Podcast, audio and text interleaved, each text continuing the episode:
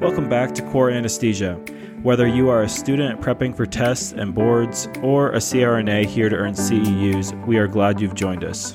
For more about us, make sure to check us out on Instagram at Core Anesthesia and online at coreanesthesia.com. Welcome back to Core Anesthesia. I'm Cole here with Tanner, and today we want to do a care plan on laparoscopic cholecystectomy. This is, in my opinion, one of the cookie cutter laparoscopic cases that we can get our hands on early in our schooling and something that really kind of teaches us the principles of a standard general anesthetic plan and a laparoscopic procedure. Uh, not saying that it isn't a serious case that will need to be taken seriously every time, but it is one of those that kind of walk you through uh, a typical picture of a general anesthetic plan and a laparoscopic procedure. Obviously, what it is is the removal of the gallbladder. This is usually done laparoscopically, can be also done open. I also just did one today that was a robotic procedure as well. So just know there's different variations of this.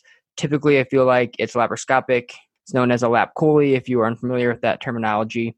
The idea here is that there's going to be little incisions made on the abdomen where they're going to put trocars through. One's going to have a camera, others are going to be ports that they can use to bring in their tools to then dissect and remove the gallbladder out through one of those holes.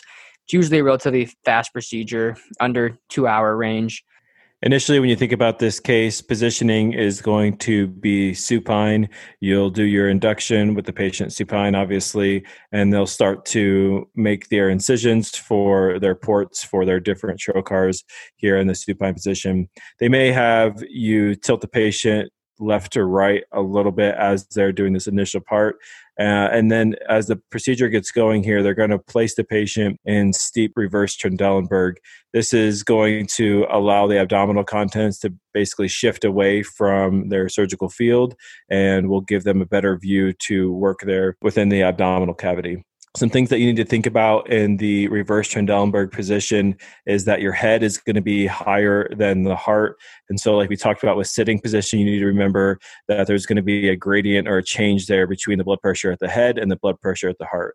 This won't be as significant as the sitting position, but you don't want to let your map sag too low because, again, remember your cerebral perfusion is going to be dependent there on your map. And again, that's going to be less just simply because it's a little bit higher there than the level of the heart. You also want to make sure that they have a non sliding mattress there on the table so that the patient is not going to slide once they are put in the steep Trendelenburg position. Like Cole mentioned, this could be done robotically as well. So keeping the patient static on the bed is going to be very important just for their instrumentation and obviously for patient safety. So after you get the patient placed here in the reverse Trendelenburg, the next thing that you want to think about is that they're about to insufflate the abdomen. So as they create this pneumoperitoneum, you're going to see changes here with your respiratory pattern, your peak pressures, things like that. So initially, when you place them in reverse Trendelenburg, you're actually going to see a better respiratory picture because your FRC will increase because of all those abdominal contents shifting away. There's better room there for the lungs to inflate as they insufflate with the CO2, though, this is going to cause increased pressure in that abdominal cavity. First thing that you'll see is a increase in your peak pressures. If this is significant enough, then you may need to have them desufflate just a little bit so that you are not having these incredibly high peak pressures. You can change your ventilator setting from volume control to a pressure control so that you are not causing any trauma there to the lungs. The main thing that you'll see though initially, and this is something that I read about, but you legitimately will see this is a vagal response as they insufflate the abdomen. This is something that some people will pre-treat with just 0.1 or 0.2 of Robinul. From my experience, this isn't on every case, and so I don't pre-treat with Robinul, but I have it sitting out there on my anesthesia cart. So be ready because this is often very, very pronounced as they insufflate the abdomen. You can have a vagal response. You can tell them to stop if the patient isn't tolerating it they may need to let you treat and then uh, you know try insufflating it again. So this might be kind of a stepwise fashion instead of just insufflating all at once. So some of the big things that we want to watch out for with the pneumoperitoneum sub-Q air as they maybe are not getting that insufflation to go directly into that abdominal cavity, but they're maybe between layers and it, it goes in the sub-Q space. You're going to see a rapid increase in your PaCO2 and your end-tidal CO2 this happens, decrease your pneumoperitoneum pressure, stop any nitrous if you're using that.